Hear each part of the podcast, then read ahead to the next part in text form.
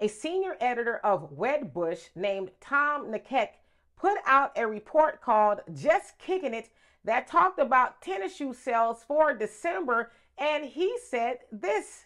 December's crop of Jordans didn't generate as much resale value as December's 2021's cohort. There were a handful of launches that failed to sell out. So while Nike had adequate quantity of launches following supply chain impacts last year, the quality seemed to have been stronger for holiday 2021.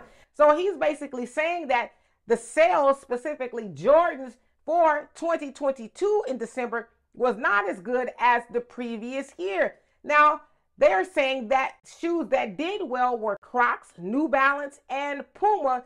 They're also attributing that to Yeezy not working with Adidas anymore. As you guys know, Adidas cut ties with Kanye West over the alleged anti-Semitic some uh, remarks that he made and all of that. And so people are like, well, if Yeezy's name is not attached to the shoes, I don't want it. And so people went elsewhere and they also said that SZA's new uh, croc drops, if you will, they did rather well because they're comparable to some of the Yeezy uh, comfort shoes, I guess they're calling them, or maybe that's what I'm calling them because I don't know the name of them, but they're saying that they did rather well. Now, again, let's go back to those Jordans not doing so well. Now, ask yourself this who buys a lot of Jordans? I would say us, right? I would say black people we typically buy a lot of Jordans. Now, y'all remember also when Nike, Phil Knight, said that they were cutting ties with uh, I, Kyrie Irving. Y'all remember that? And y'all remember when a lot of black people, especially on Twitter and everywhere, was like, okay, we're not buying Nikes anymore?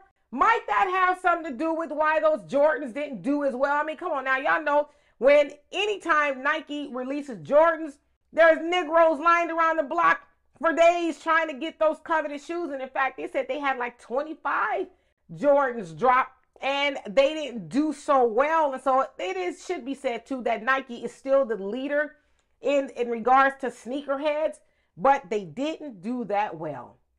Hmm. I think we had something to do with it. Did y'all buy any Nikes for the month of December?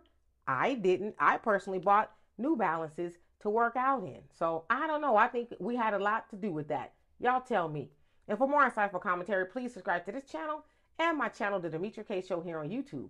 Peace.